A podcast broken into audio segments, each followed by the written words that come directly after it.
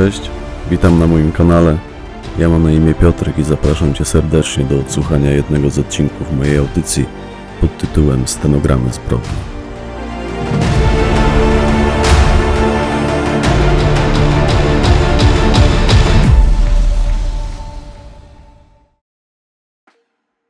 Gnat.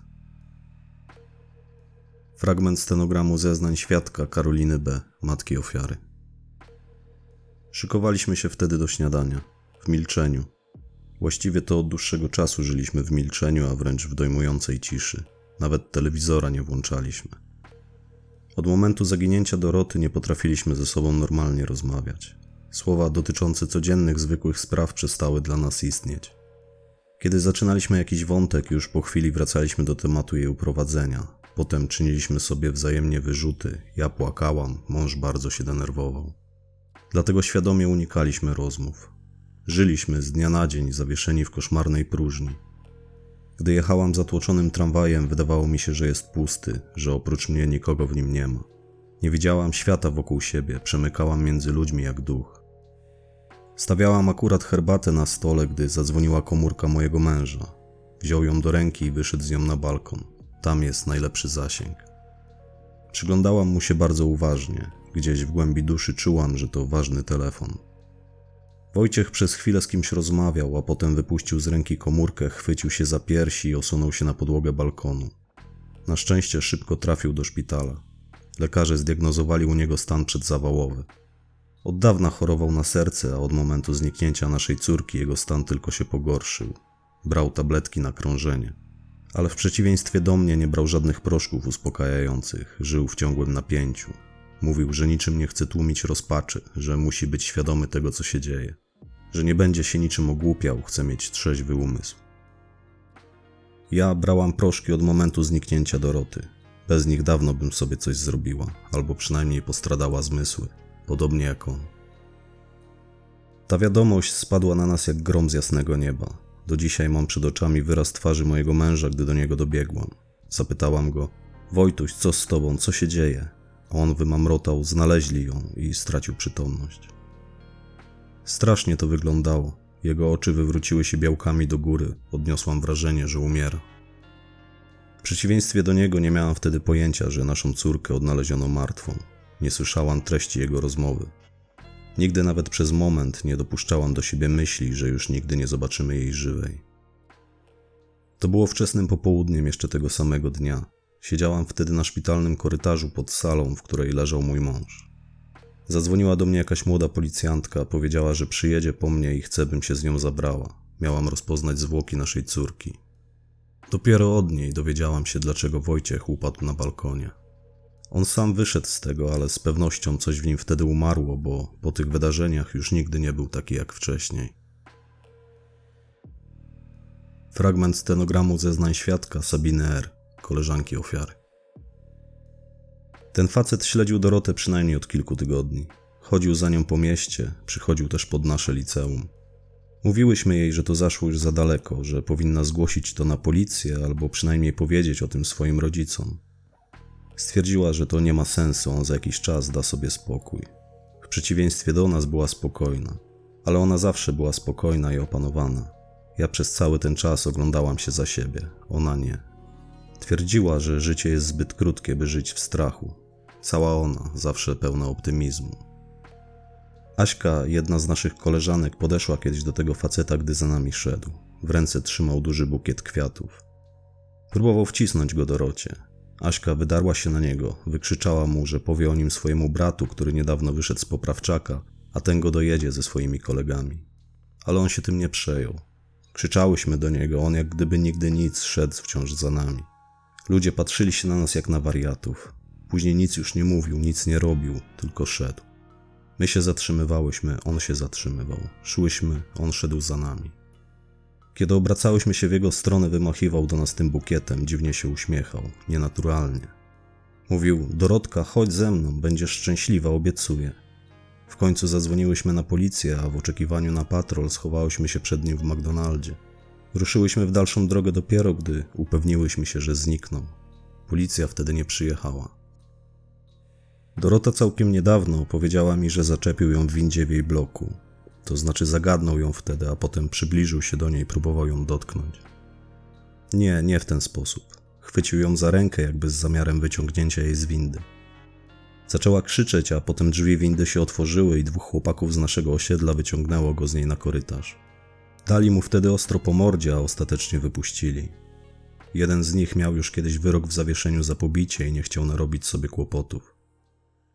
Prosiłam Dorotę, żeby w końcu poszła z tym na policję, ale ona stwierdziła, że od jakiegoś czasu już go nie widuje, że chyba się przestraszył i dał sobie spokój.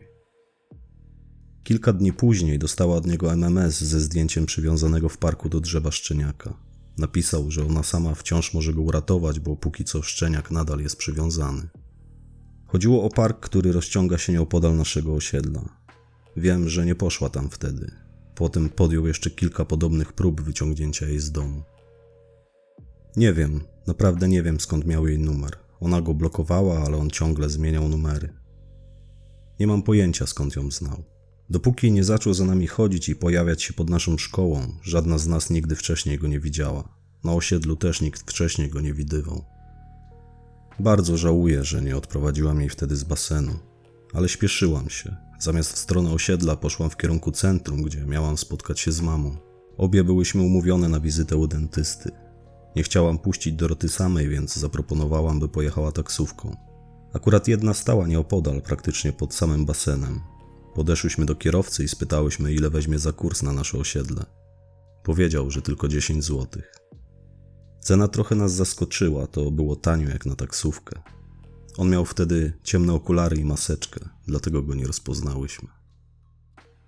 Przytuliłam Dorotę zanim wsiadła. Sama nie wiem czemu. Dziś traktuję to jako nasze pożegnanie. Czuję się wszystkiemu winna.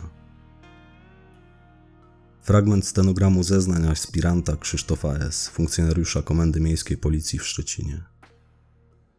To bardzo przykra sprawa. Osobiście mocno mnie dotknęła. 16-letnia Dorota B. zaginęła 10 czerwca 2020 roku.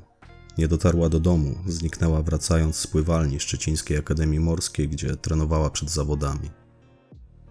12 czerwca, krótko po tym jak sprawa jej zaginięcia trafiła do naszego wydziału, rozpoczęliśmy poszukiwania taksówki, do której wtedy wsiadła. Tego samego popołudnia wędkarz łowiący ryby w południowej części Zalewu Szczecińskiego, nieopodal ujścia Krępy, zauważył tuż przy brzegu wystający nad powierzchnię wody zderzak samochodu. Po wydobyciu pojazdu z wody okazało się, że był to samochód, do którego wsiadła zaginiona. W jego kabinie nikogo nie było. W bagażniku znajdował się kawałek sznura oraz kuchenny nóż. W pobliskich zaroślach z pomocą psa tropiącego znaleźliśmy zakrwawiony dywanik samochodowy. Pochodził z rzeczonego pojazdu, stanowił później jeden z głównych dowodów w tej sprawie. Sama krew należała do ofiary, a pojazd kilka dni wcześniej został kupiony na aukcji komorniczej. Personalia podane przez oferenta podczas transakcji należały do kogoś innego. Komornikowi wylegitymował się do złudzenia przypominającym prawdziwy, sfałszowanym dowodem osobistym kupionym na aukcji internetowej. Dzięki monitoringowi znajdującemu się w liceum, do którego uczęszczała zaginiona, udało nam się potwierdzić zeznania jej koleżanek. Dorota B. przed swoim zaginięciem była śledzona i prześladowana przez nieznanego mężczyznę. Wiedziała o tym wyłącznie wąska grupa jej znajomych. Szybko odnaleźliśmy dwóch mężczyzn, o których wspomniała nam jej przyjaciółka. Mieli brać udział w zajściu w windzie. Ci potwierdzili, że tamta sytuacja faktycznie miała miejsce Niestety, podobnie jak pozostali świadkowie, nie kojarzyli człowieka, którego, jak sami zeznali, dość mocno wtedy poturbowali. Mając w ręce sporządzony portret pamięciowy domniemanego sprawcy, rozpoczęliśmy rajd po osiedlu, na terenie którego mieszkała zaginiona. Postanowiliśmy odnaleźć kolejnych świadków. Spodziewaliśmy się, że ktoś może tego osobnika kojarzyć. Fragment stenogramu zeznań świadka Beaty W. Nasze osiedle jest dość spore, ale z reguły wszyscy się u nas znają, przynajmniej z widzenia. Z racji pełnionego zawodu jako ekspedientka działu mięsnego mam dostęp do różnych osiedlowych tajemnic, jeśli rozumie pan, co mam na myśli. O wszystkim, co się dzieje w okolicy, dowiaduję się w pierwszej kolejności. Znam też wszystkie plotki. Nasz supermarket jest niewielki. Kiedyś stał tam osiedlowy warzywniak, potem, gdy upadł, jedna z dużych sieci wystąpiła do przetargu i kupiła po nim ziemię. Supermarket postawili w dwa miesiące. Moja praca bywa niewdzięczna. Nie wszyscy klienci potrafią się zachować, ale i tak bardzo ją lubię. Tak, mam kilkoro takich klientów, którzy regularnie psują mi humor. A to plasterki za cienkie, a to za grube, a to za dużo zważyłam, a to za mało. Temu trzeba obkroić tłuszcz, bo on ma wysoki cholesterol i nie może jeść tłustego. Znowu inny przyjdzie z reklamacją, że schab jest zbyt chudy. A kości to już w ogóle. A czemu pani mi z kością daje? Co ja z tą kością zrobię, jak ja psa nie mam? Proszę mi to odkroić. O Boże, jakby się dało, to i z kurczaka kazaliby sobie kości powykrawać. Kiedyś przyszedł facet, banany u nas w markecie kupował i wszystkie za nim je zapakował, poobierał ze skórek. Tak, kasjerka mu je sprzedała, co miała zrobić. Tego pana wcześniej nie kojarzyłam, ale gdy pojawił się u mnie przy ladzie, już wiedziałam, kim on jest. Wiedziałam, że to ojciec tej zamordowanej dziewczyny. Poznałam go mimo tego, że nosił maseczkę. Bo jego w telewizji kiedyś pokazywali. Wywiad z nim był w naszej telewizji regionalnej, gdy stał pod sądem i trzymał transparent, że chce sprawiedliwego wyroku dla zabójcy swojej córki. Zdaje się, że zaczął tam wystawać po tym, jak zabroniono mu przychodzić na rozprawy. Ludzie mówili, że próbował wejść do sądu z nożem, ale wykrywacz metali znajdujący się przy wejściu zaczął piszczeć. Fragment stenogramu zeznań świadka Karoliny B., matki ofiary. Dorota była wspaniałą dziewczyną. Nigdy nie mieliśmy z nią problemów. Była grzeczna, pomocna, zawsze kłaniała się sąsiadom. Bardzo nas szanowała. Z mężem miała nawet lepszy kontakt niż ze mną. On zawsze poświęcał jej bardzo dużo czasu, od momentu jej narodzin. Ogromnie się cieszył, gdy przyszła na świat, bo ja pierwsze dwie ciąże poroniłam. Potem podjęliśmy decyzję, że więcej potomstwa mieć nie będziemy. Kolejna ciąża mogła pozbawić mnie zdrowia. To było nasze jedyne dziecko. Była bardzo grzeczna, mówię panu. Nawet papierka nigdy nie wyrzuciła na ulicę. Byłam przyzwyczajona, że zanim wrzuciłam jej ciuchy do prania, to wyjmowałam z kieszeni sterty papierków. Jak tylko zjadła jakiś batonik, to papierek chowała do kieszeni, by nie śmiecić na ulicy. Nigdy nie zauważyłam nic podejrzanego w jej zachowaniu. Towarzystwo miała różne, ale taki to już wiek. Nastolatkowie robią przecież różne głupstwa, natomiast ona nigdy nie przyniosła nam powodu do wstydu. Wojtek ciężko to wszystko przeżył. Gdy zaginęła, najpierw szukał ją na własną rękę, później całymi dniami wystawał na balkonie albo w oknie z nadzieją, że ujrzy ją, jak wraca do domu. Słyszałam, jak płacze po nocach, mimo że wychodził wtedy z sypialni. Zachodził do jej pokoju, przykładał sobie do twarzy jej poduszkę i łkał. Starał się to przede mną ukrywać, ale i tak wszystko słyszałam. Nie potrafiłam mu pomóc. Sama byłam rozbita, też wiele dni przepłakałam. Wtedy on starał się mnie choć trochę pocieszać. I tak żyliśmy. Ja dalej tak żyję. Muszę przecież jakoś żyć, choć wcale nie mam ochoty. Fragment stenogramu zeznań aspiranta Krzysztofa S., funkcjonariusza Komendy Miejskiej w Szczecinie. Dzięki współpracy z Komendą Stołeczną udało nam się ustalić dane właściciela konta w serwisie aukcyjnym, z pomocą którego sprawca nabył sfałszowany dowód osobisty. O ile konto w serwisie było założone na fałszywe dane, na dodatek z pomocą serwerów uniemożliwiających wyśledzenie numeru IP komputera, z którego kupujący się logował, to wiedzieliśmy, że samo konto bankowe, z którego dokonał później przelewu, fałszywe być nie mogło. Mając jego numer, szybko dotarliśmy do jego właścicielki. Ta zeznała, że udostępniła potrzebny do wykonania przelewu kod blika koledze z pracy, który ją o to poprosił. Swój dług wobec niej podejrzany jeszcze tego samego dnia uregulował gotówką. Kobieta podała nam jego personalia i już godzinę później weszliśmy do jego domu w Goleniowie. Przebywała w nim wtedy tylko jego niedołężna matka. Powiedziała, że syn przed kilkoma dniami wyjechał do pracy za granicą. Oczywiście poprosiliśmy ją o jego zdjęcie i niezwłocznie przedstawiliśmy je świadkom, którzy znali wizerunek podejrzanego. Ci potwierdzili, że mężczyzna ze zdjęcia był człowiekiem, który nachodził zaginioną Dorotę. Już kolejnego dnia udało nam się ustalić, że Artur Z trzy dni po tym, jak uprowadził Dorotę, odleciał samolotem z gdańskiego lotniska do norweskiego Stavanger. Już wtedy podejrzewaliśmy, że Dorota B nie żyje, jednak ja wciąż miałem nadzieję, że jeśli się pospieszymy, to uda nam się odnaleźć ją całą i zdrową. We współpracy z policją norweską odtworzyliśmy trasę jego dalszej podróży. Miała ona swój finał w stolicy tego kraju Oslo. Kiedy wraz z moim partnerem dotarliśmy na miejsce, norweska policja miała dla nas przygotowany adres firmy, w której nasz podejrzany zdążył już rozpocząć pracę. Była to firma reklamowa, on sam z zawodu był grafikiem komputerowym. Z obserwacji podejrzanego, której na naszą prośbę podjęła się norweska policja, wynikało, że jest silnie pobudzony, nerwowo się zachowuje, wciąż ogląda się za siebie. W momencie, gdy otrzymaliśmy wszystkie potrzebne zgody na jego zatrzymanie, wszedłem do siedziby tej firmy i usiadłem naprzeciwko Artura Z, podając się za klienta z Polski. Nasza krótka rozmowa przebiegała normalnie, choć on faktycznie zachowywał się dość nerwowo. Kiedy zapytał mnie o siedzibę mojej firmy w Polsce, bezceremonialnie podałem mu adres zamieszkania zaginionej. Szczęka opadła mu aż do podłogi. Spojrzał na mnie przerażonym wzrokiem, a ja wyjąłem z kieszeni i położyłem przed nim kajdanki. Nie protestował, gdy przedstawiając mu powód jego zatrzymania, zaciskałem je na jego nadgarstkach. Może zabrzmi to nieprofesjonalnie, ale lubię im to robić. Lubię na nich patrzeć, gdy do ich świadomości dociera informacja, że wpadli już się nie wywiną. Jedni wtedy drą się, podskakują, wyrywają, gotowi są wyskoczyć przez zamknięte okno. Znów inni zapadają w letarg, z którego ciężko ich potem wybudzić. Akurat ten płakał wtedy jak dziecko, nie wypowiedział przy tym ani słowa. Później też milczał, ale tylko do pewnego momentu. Już po przetransportowaniu go do Polski, nie mogąc wyciągnąć z niego żadnych zeznań, w tym zeznań dotyczących miejsca ukrycia żywej czy też martwej Doroty, na których szczególnie nam zależało, postanowiliśmy zająć się nim po naszemu. I rozpruł się po kilku dobach bez snu. Za każdym razem, gdy przysypiał, strażnik brutalnie go wybudzał i kazał mu się meldować. Prosty sposób, praktycznie zawsze skuteczny. Tortury? Jakie tortury, panie prokuratorze? Ja też długo przez niego nie zmrużyłem oka. Czytał pan protokół oględzin zwłok tej dziewczyny? Bo mnie on do dzisiaj spędza sens powiek. Niech pan go sobie przeczyta, dowie się pan, co to są tortury. Zawsze się kurwa takich błahostek czepiacie. No i dobra, jak chcecie, to zróbcie mi z tego powodu osobne postępowanie. A teraz rozmawiamy o czymś innym, tak? Mogę już kontynuować? Przepraszam, ale sam pan widzi, ile emocji wciąż we mnie siedzi. Zapalę sobie, pozwoli pan. Ja nie pytałem, czy tu wolno. Po prostu oznajmiam, że będę palił.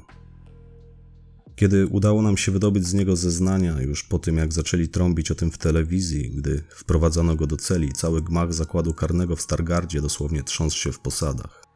Nikt nie chciał z nim siedzieć. Pozostali pensjonariusze wygrażali mu śmiercią. W jednej z pobliskich cel wzniesiono pożar, w połowie budynku wyleciały też z okien szyby. Mało brakowało, by doszło do buntu więźniów. W celu opanowania sytuacji zmuszeni byliśmy wysłać do Stargardu posiłki z całego województwa. Do pilnowania tego osobnika skierowano najstarszych służbom, najbardziej doświadczonych funkcjonariuszy. Obawialiśmy się, że młodsi, kierowani emocjami, mogą zrobić coś głupiego. To, co zrobił tej dziewczynie, nie mieści się w ludzkiej głowie, ale on nie był normalny.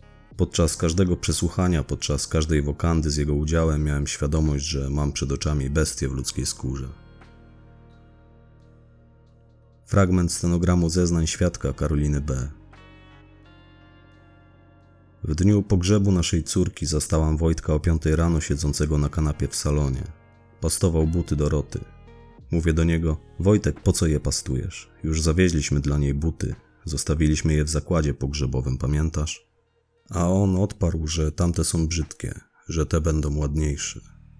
Powiedziałam, że już raczej za późno, przecież wszystko jest ustalone i choć kolejne słowa ciężko przeszły mi przez gardło, oznajmiłam mu, żeby w końcu dał sobie spokój. Próbowałam jakoś przemówić mu do rozsądku, powiedziałam, zresztą po raz kolejny, że Dorota nie żyje i nic nam jej nie przywróci. A on wstał, wziął te buty i wyszedł z mieszkania trzaskając drzwiami. Pojechał wtedy do prosektorium. Domyślałam się, że zrobił to, bo chciał jeszcze raz zobaczyć ją przed pochówkiem. Oboje już wcześniej zdecydowaliśmy, że na pogrzebie trumna będzie zamknięta. Nie chcieliśmy, by ktoś widział naszą córkę w takim stanie. Ja bałam się, że ten obraz na zawsze zapadnie mi w pamięć, a chciałam ją zapamiętać taką, jaka wtedy wyszła z domu, radosna i uśmiechnięta. Cieszyłam się, że mój mąż podjął się nowej pracy w tokarni, że popołudniami coś tam sobie strugał, majsterkował. Trochę odżył dzięki temu, przynajmniej takie odniosłam wrażenie. Mamy na półpiętrze naszego bloku wykupione pomieszczenie gospodarcze, taką komórkę, jest niewielka, ale mieściły się w niej nasze trzy rowery i jakieś stare meble. Po pogrzebie Doroty Wojtek często tam przesiadywał. Wysiadywał tam całymi godzinami. Albo tam, albo na cmentarzu. W drodze z pracy do domu jechał na cmentarz, potem zaszywał się w komórce na półpiętrze. Zaszłam tam kiedyś do niego. Wszędzie panował bałagan, a on siedział na taborecie, coś strugał, cały był w wiórach. Mówię, Wojtek, po co ci tyle drewna, po co tyle tego tutaj naznosiłeś?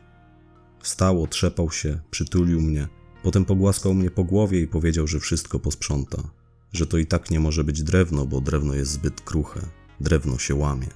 Nie miałam pojęcia o co mu chodzi. Wtedy jak przyłapali go z nożem, nie wiedziałam, że on zabrał ze sobą do sądu nóż.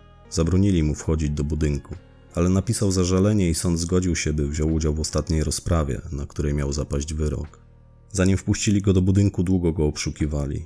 Sprawdzali go wykrywaczem metalu i tak dalej. Widziałam strach w jego oczach. Był blady jak ściana. Myślałam, że wciąż boi się, iż w sprawie o zabójstwo naszej córki są tu niewinni sprawcy. Bo wszystko wskazywało na to, że uznają go za niepoczytalnego. Taką opinię napisali biegli, że ten zwyrodnialec w momencie, gdy mordował naszą córkę, był niepoczytalny. Nawet prokurator, który go oskarżał w rozmowie z nami stwierdził, żebyśmy przygotowali się na wyrok uniewinniający, mimo że on to wszystko z premedytacją sobie przecież zaplanował. Wojtek w trakcie tej rozprawy zachowywał się spokojnie. Cały czas trzymał dłoń na moim udzie. Czułam, że ręka mu drży, ale spoglądałam na niego od czasu do czasu i wzrok miał spokojny. Uważnie słuchał tego, co mówił sędzia i świadkowie. Często brał głęboki wdech. Ze dwa razy nawet się do mnie uśmiechnął. Fragment protokołu zeznań świadka Joanny H., koleżanki ofiary. Tata Doroty to fajny człowiek, choć trochę staroświecki. Zabierał nas ze sobą na ryby, na różne wycieczki, jeździł z nami na rowerach. To on namówił Dorotę na pływanie. Szybko się okazało, że bardzo dobrze jej idzie. Trenerzy mówili, że ma wrodzony talent. Wiem, że pan Wojtek zbierał pieniądze na jej studia. Chciałby skończyła w przyszłości AWF. Marzyłby została mistrzynią świata w pływaniu. Dorota zawsze mogła na niego liczyć. Zazdrościłam jej takiego ojca. Bardzo mi go szkoda. Jeszcze jakiś czas temu spotkałam go nad jej grobem. Powiedziałam do niego dzień dobry, ale mi nie odpowiedział. Szybko stamtąd poszłam. Nie chciałam patrzeć, jak płacze. Fragment stenogramu zeznań świadka Beaty W. Jak często przychodził do waszego supermarketu? Już mówiłam, ja tego pana wcześniej nie widywałam. Widocznie wcześniej on nie robił u nas zakupów, tylko jego żona. Wtedy był pierwszy i chyba ostatni raz. Proszę nam powiedzieć, jak to wtedy było. Tamtego dnia znów trafił mi się trudny klient, a raczej klientka. Zaczęła się na mnie wydzierać. Co mi pani tu daje? Chciałam mięso, a pani mi tu jakieś gnaty daje. Co ja do cholery zrobię z tym gnatem? Musiałam to odłożyć i ukroić jej inny kawałek. A sama chwilę wcześniej palcem mi to mięso pokazała. Zaczęła się awanturować dopiero po zważeniu i nabiciu na kasę. Faktycznie spora była tam kość, ale przecież sama sobie to wybrała. Dopiero jak ona sobie poszła, zauważyłam, że dwa miejsca dalej w kolejce stoi ten pan. Kiedy przyszła jego kolej, wskazał palcem na to mięso, które odłożyłam na bok, to, którego nie chciała tamta kobieta. Powiedział: Niech mi pani pokaże to mięso. A kiedy mu je podałam, rozerwał woreczek, wziął je do ręki i zaczął mu się przyglądać z każdej strony. Potem mi je podał i powiedział, że on je weźmie. Dla pewności spytałam: Na pewno chce pan ten kawałek? Tu jest spora kość. A on odparł, że ta kość jest w sam raz i to właśnie na niej najbardziej mu zależy. No cóż, nasz klient, nasz pan. Potem położył na blacie 100 złotych, czyli dwa razy więcej niż się należało i w pośpiechu wyszedł ze sklepu. Zniknął mi z oczu jeszcze zanim zdążyłam wydać mu resztę. Nic wtedy nie powiedział? Nic, ale gdybym wtedy wiedziała, że tym gnatem można komuś poderżnąć gardło, to bym mu wtedy tego mięsa nie sprzedała. Naprawdę. Nigdy bym nie wpadła na to, że z kości można zrobić nóż. A pan by na to wpadł? Nie, proszę pani, ja też bym na to nie wpadł. W porządku, z naszej strony to wszystko. Proszę jeszcze podpisać protokół i może pani już iść. A niech mi pan powie, z łaski swojej, czy to prawda, że zanim doskoczył w sądzie do tego faceta, poprosił swoją żonę, żeby mu wybaczyła? Nie mogę pani powiedzieć, zresztą po co pani ta wiedza? Jak to po co? Ludzie w markecie na okrągło o to pytają.